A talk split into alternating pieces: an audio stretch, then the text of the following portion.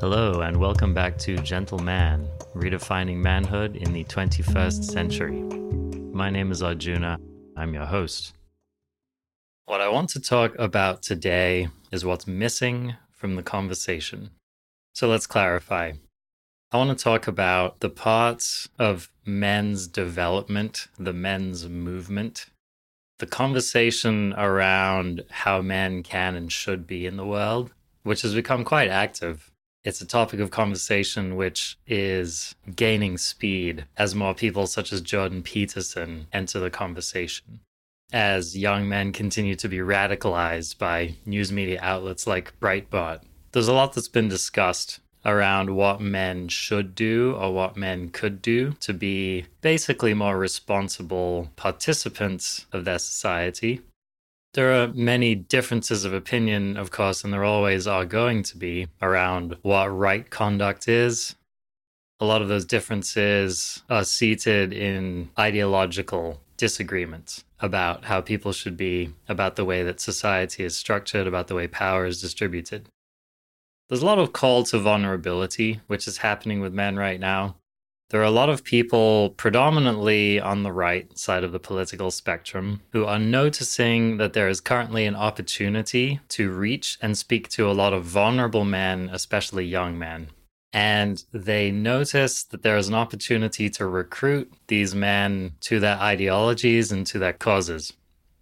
It's very noticeable, it's well documented. I'm not going to go into the specifics of that, but it's definitely happening. So that's one strong branch, I would say, of the, you could call it propaganda, you could just call it this clarion call to try to attract disenfranchised men.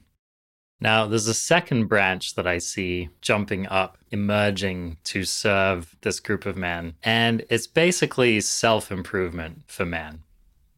You have these podcasts, YouTube channels, you have some mentors, who are coming forward with a message of yes, men are feeling disempowered right now. Men are feeling confused about the role of men in their society.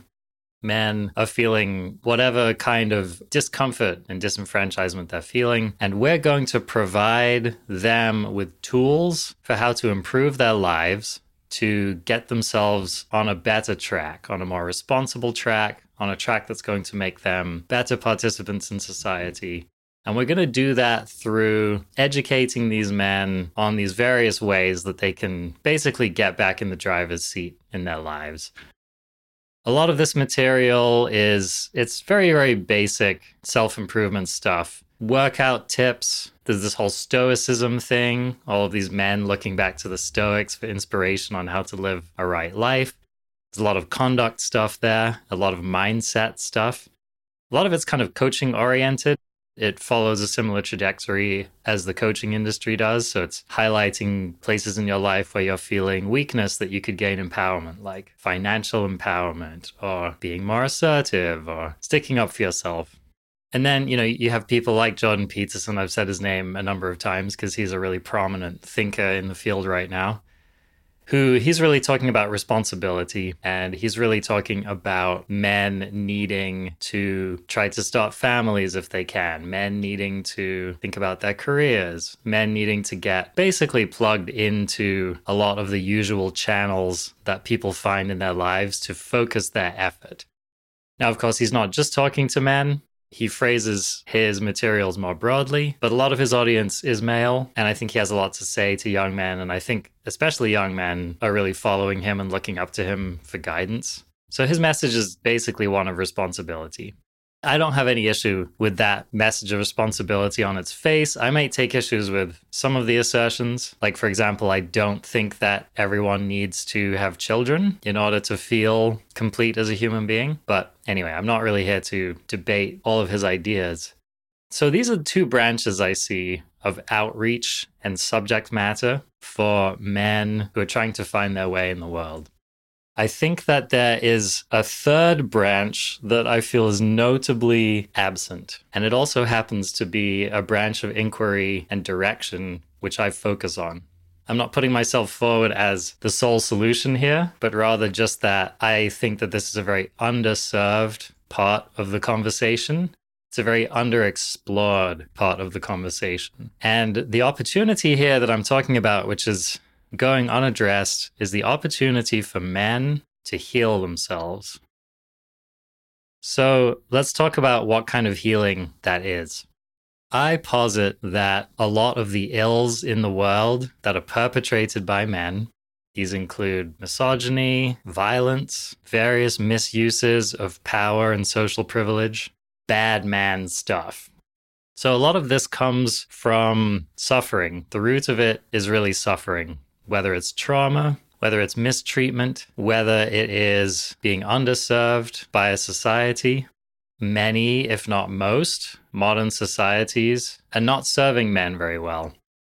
What I mean by that is they're not looking out for men's fundamental well being. So you can have a society which elevates the privilege of men and gives them more opportunities of various kinds, institutions which are biased towards men. But what I'm talking about is a culture that actually supports men to be whole, happy individuals.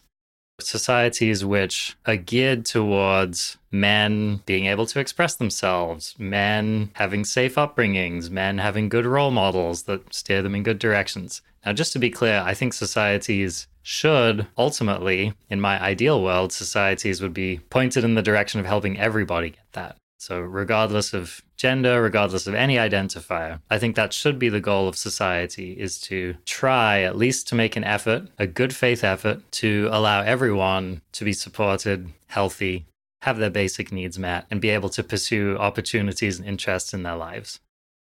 Most societies are doing a very, very poor job of taking care of anyone, quite frankly. And I think that with men in particular, the particular challenges that men face are, and I've spoken about this on the podcast before, not being encouraged to connect with their emotions, being really cut off and deadened emotionally. Men experience a lot of violence in their upbringings. A lot of it's casual, a lot of it's seen as kind of normal and not really examined for the damaging behavior that it is. Things like getting in fights on the playground, having older brothers, siblings, cousins, uncles, family members, oftentimes male, beating up on you. A lot of men are just raised in this environment of casual violence, and so they don't really stop to consider it until later in their lives. There are so many aspects of being a healthy, well rounded person who feels safe in the world, which are denied to men. I think this is one of the many ways in which patriarchy hurts everybody.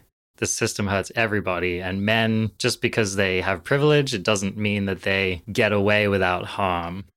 When you have a culture which is organized into systems of power, when you have a culture that necessitates certain groups of people being elevated above other groups of people, everybody suffers. It's just a question of how they suffer.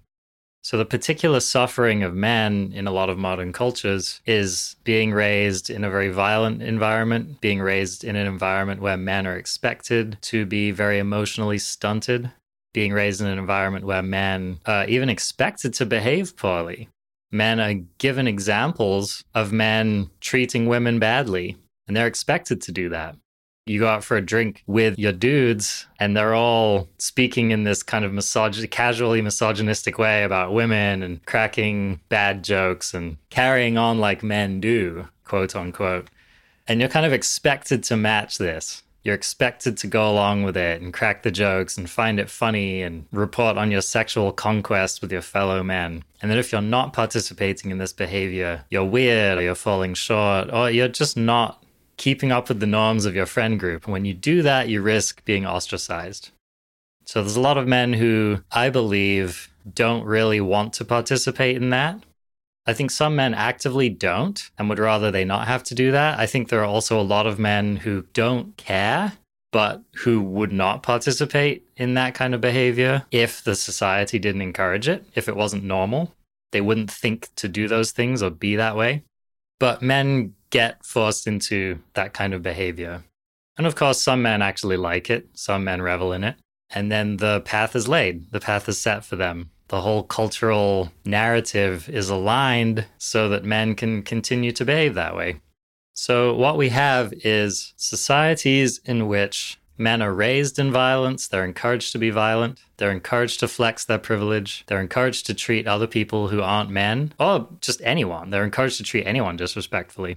A lot of men are disrespectful towards other men, even who match a lot of their presenting identifiers. So I posit, and I think it's fairly obvious, that's my opinion, but I do think it's fairly obvious that men are not given the tools in the regular cultural narrative to examine these kinds of conduct. And they're also not given the tools to reckon with this kind of conduct. And I hear relatively little conversation around men addressing this and around men healing it. And I especially do not hear much of this conversation happening in male spaces.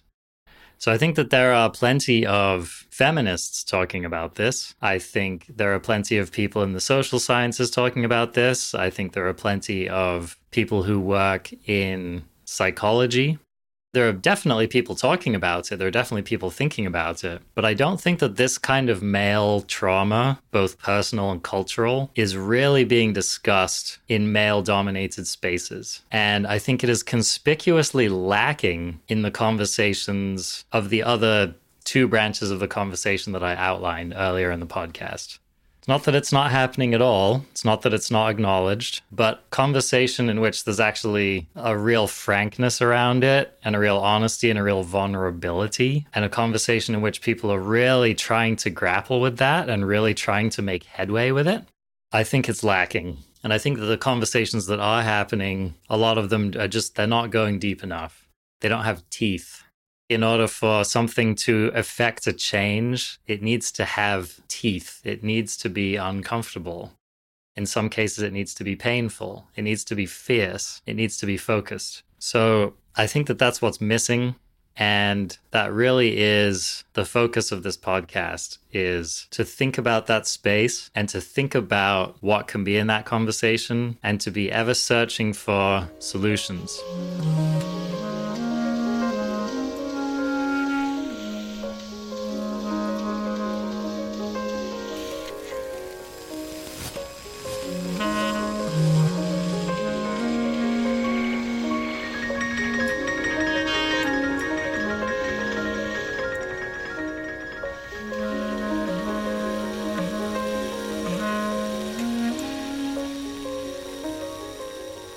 So let's talk a little bit about how we start to work with that, how we start to reckon with that. I think, like I said before, we need to focus more on the particular suffering of men. Oftentimes, the conversation is framed in a way that suggests that privilege doesn't somehow also engender suffering. I really want to be clear on this point that to talk about someone suffering is not to remove the privileges that they have, but rather to recognize the ways in which a person is able to suffer in spite of their privileges, and sometimes in a way that the entire system of privileges in the culture creates suffering. Men are hurting. They're really hurting right now. Men are feeling a, a loss of purpose. They're feeling disenfranchised. They're feeling disempowered. And I also think that men are starting to actually feel their pain, whether or not they want to men are waking up in the morning feeling bad. Maybe they're not exactly sure about why. Or maybe there are some aspects of it that they are clear on, but they're not clear on the roots of it, the deeper fundamental causes. So, for example, you see this a lot in the incel culture, where you have men suffering and openly talking about it, not getting the love I want, not getting the sex I want. I don't feel like I'm recognized by the people in my community. I don't feel like I have opportunities. I feel downtrodden. I feel shitty. I think that this is an opportunity. A person in in a state like this has an opportunity to sit down and say, "Why do I feel so bad?" And newsflash, it doesn't start with the things that I just outlined. It doesn't start with, "Oh, I got rejected by women. That's why I feel bad." That's definitely part of it, but it's not where it starts at the root, it's really that men are growing up with these harmful ideals about what men should be. And if they can't meet those ideals, they're feeling impotent. They're feeling like failures. When you have a narrow concept of how a man should be and you're not living into that, then you live a very uncomfortable life. In the example of the incel culture, they talk about the chads, right? There's this lingo that's used which outlines a Chad as being a man who is basically the patriarchal ideal. He's capable, he's confident, he's competent, he's sexy, he gets what he wants. When you split the world into this paradigm and you look around, there are actually very few Chads. There are many, many more men who, just for whatever reason, are not fitting that description. They're not tall enough, they're not sexy enough, they're not confident enough, they're not whatever enough most men in society don't actually fit this description of the alpha male who just comes and gets what he wants. And I posit that's a good thing. I think if every man behaved that way, society would be even worse off. I really do. So we have men experiencing this kind of pain and suffering. It's an opportunity to sit down and look at yourself and really begin a deeper inquiry into why am I suffering? What's missing in my life? What am I actually yearning for? And when you dig more deeply into it, the things that men tend to be yearning for are the things that everyone wants. Everyone wants to be accepted by their community. Everyone wants to be recognized for the unique and beautiful people that they are. Everyone wants to feel like they have opportunity, whether it's romantic opportunity, social opportunity, economic, work opportunity, all of the various opportunities that people strive to have and strive within. Men want intimacy. They want to feel loved. They want to feel like they can be loved. They want to feel like they deserve to be loved. Men want companionship. Men want the approval of their peers. Everyone wants this. And when your society is configured in a way that denies a lot of people this, that's when you have such a preponderance, even in what you would call an epidemic. It's a charged word at the moment, but it's true. There's an epidemic of disaffected, disenfranchised young men in the world today who are looking for guidance. When you really start to dig into it, you come to these fundamental places of vulnerability. You start to feel how much pain and suffering there is in the core of your being. You start to realize the constraints that you've been working against. You start to understand the pain of your upbringing, you start to see how it has affected you and how it has directed your actions. And for many of us men, there's an incredible amount of shame. Sometimes it's shame that was unearned. I would call it unearned shame. You never did anything wrong, but other people made you feel shame. This happens a lot in male spaces. You have other men in your peer group shaming you for whatever it is. Maybe you were crying or they just like picking on you. Odd shaming's just a normal part of the interaction. Everyone in the friend group gets shamed. That's the thing that happens a lot. It's just part of the banter. So there's unearned shame and then there's earned shame. That's when you've done something you feel bad about, something that you feel and people generally feel you should not do. I think you'd be hard pressed to find a man who hasn't at some point in their life participated in some pretty shameful behaviors, behaviors they'd like to take back whether it's sexual harassment, sexual assault, other kinds of violence, lying, cheating, stealing, so many things to be ashamed about. I think that you should feel ashamed about having done things like that. I think it's an important part of, of growing as a person, taking responsibility and healing, is feeling and experiencing that shame. But you can't get stuck there. And you especially cannot, if you start to transmute that shame into hatred towards other people, if you start trying to scapegoat that shame, then you start to create some of these deeper, malignant evils in the culture. And you start to see the possibility for some of the more harmful male behaviors. A lot of men don't handle shame very well. Shame feels like weakness. It's a horrible combination of weakness and self hatred. And when a person is operating in that state and really grappling with it, and when they're, they're losing the fight, so to speak, with their darker nature, they can do terrible things. So that's something that comes up a lot feelings of shame. Another one is feeling weak. I think a lot of men experience it as weakness when oftentimes it just comes down to vulnerability, which is not weakness. A lot of men are just very, very uncomfortable feeling vulnerable. And it's because they've grown up with a power struggle their whole lives. Being vulnerable means letting your older brother boss you around. It means letting someone win the wrestling match. Sometimes being vulnerable means getting beaten up or having all of the people that you hang out with shaming you. These are common experiences for men. These are the common things that happen to men that make them feel vulnerable. Or maybe it's just rejection. Rejection is deeply vulnerable. You asked someone out and they said no. people you're attracted to don't want to talk to you. It's very common. So these are the kinds of feelings that come up vulnerability, shame, rejection, weakness, failure.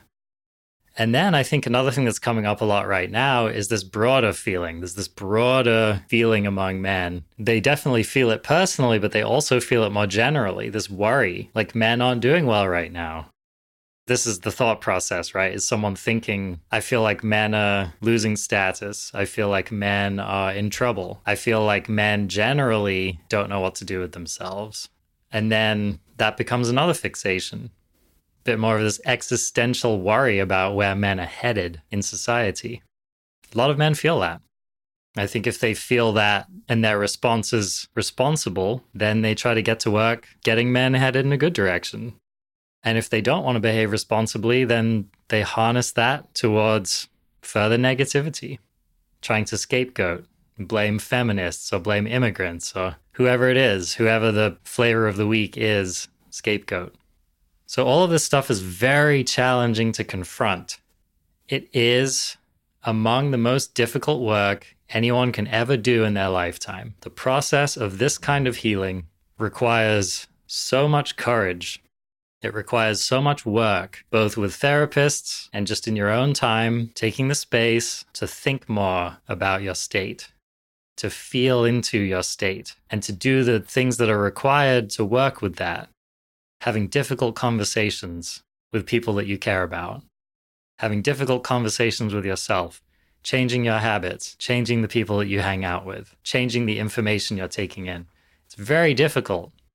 It's alchemical work. You're actually transforming your state. You're altering your reality to do this work anyone who has gone into therapy and gone into trauma work and has really taken a look at where they are and has really taken the time to feel into their pain and their suffering, to face the darkness within themselves, will tell you that it is some of the most difficult work you can do, which I think is precisely why it's being left out of the conversation. It's just like Let's talk about racism. One of the reasons why racism and white supremacy are commonly left out of the discourse around things is that it's the hardest part. White supremacy is the hardest part. It's why people don't want to talk about it. It's too big, it's too ugly, it's too old, it's too evil. People would rather pretend it's not there. It's easier. It's easier, but it's not healthy and it's not sustainable. It's also not a tip or a hack.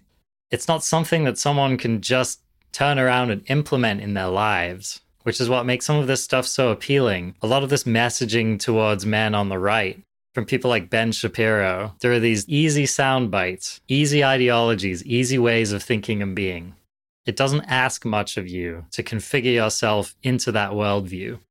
Or let's talk about more of the Jordan Peterson side of things, which is this whole self betterment thing. Again, I'm not saying it's simple, but it's a lot easier to listen to a podcast talking about how men can stop being Mr. Nice Guy or exercising tips or confidence tips and tricks. It's a lot easier to listen to that stuff than it is to listen to a podcast about white supremacy or to listen to a podcast which spends an hour detailing centuries or millennia of male violence. This stuff's not easy. It is, however, actually the most important work. So when the most important work is not being done, you don't see change on a broad level. If you've been enjoying the Gentle Man podcast, I'd like to ask you for your help. Growing a community and an online presence takes a lot of participation from listeners such as yourself to really help things take off. If you value this show and it has been meaningful in your life, help me out by doing one of the following leaving me a review on Apple Podcasts or wherever it is that you listen Recommending it via word of mouth to your friends and family is another massive way that you can help this podcast grow. Following on social media and liking the content, Gentle Man Podcast is our Instagram handle. You can also find us on YouTube at Gentle Man Podcast, three words. I really appreciate your help and your support. It's one of the things that will help me to keep making this content and to keep making it better as well. Thank you. Now, this change is happening because people are doing the work. And a lot of people who aren't men are doing the work. They're bringing the mountain to Muhammad and men are just getting dragged kicking and screaming into a new paradigm. So a lot of the progress that's being made hasn't been made by men, but it's being made nevertheless due to the hard work of everyone who's doing it, people who are actually having that conversation. Men need to be in that conversation. They need to be at the center of the conversation. Men need to change. We won't see true transformation of culture until men are at the forefront of their own transformation. It's time for men to have these difficult conversations with themselves, with their therapists, with the people they care about. It's time for men to own up to their pain. It's time for men to summon any courage they can summon to walk into the darkness and meet themselves. Because I'll tell you what is attractive, what will make people interested in you, what will make people respect you, what will make people desire you. All of the things that men want come out of this work. People who know themselves, people who have done the hard work of earning self respect, people for whom it's evident that they have educated themselves, people who have proved their competence via the work of essentially growing up these people are attractive. People want to be in relationships with people like that. People want to be friends with people like that. People want people like that working in their businesses. People want to elect people like that to public office. It may not be as quick as a tip, a trick, or a hack, but the results are more profound. You stop pretending to be confident, you start to be actually confident. You stop pretending that you know how to talk to people. You can actually talk to people because of your lived experience. You stop feeling subject to the toxic people in your life because you've worked through some of that toxicity and you've recognized that this is not what you need. And you start finding people who support you. And when you spend more time with people who support you, and when you spend more time supporting the people in your life, you are more likely to find happiness. This is what men really want. It's what everyone really wants. So I hope that you listening will take me up on this invitation. You don't have to start big. Don't have to climb the entire mountain in one day. You won't. Quite frankly, you won't. This is actually some of the hardest stuff you'll ever do, and it is worth it. I think that there is no work in the world right now for men to do that is more compelling than this work. I honestly don't. This is it. This is our opportunity. This is our opportunity to be what we wish to see in the world. This is our chance to make a world full of loving men, full of peaceful men, full of responsible men, full of men who are a gift to their culture, to their families, to their workplaces, to their religious congregations. Join me in this work. See a therapist. Talk to someone you trust. Try to feel your feelings. Just start. Get started. Whatever feels like a start to you, get started. Thank you for listening to another episode. It's my privilege to be able to discuss this with you. I appreciate you. I hope that you'll join me next time. Bye bye.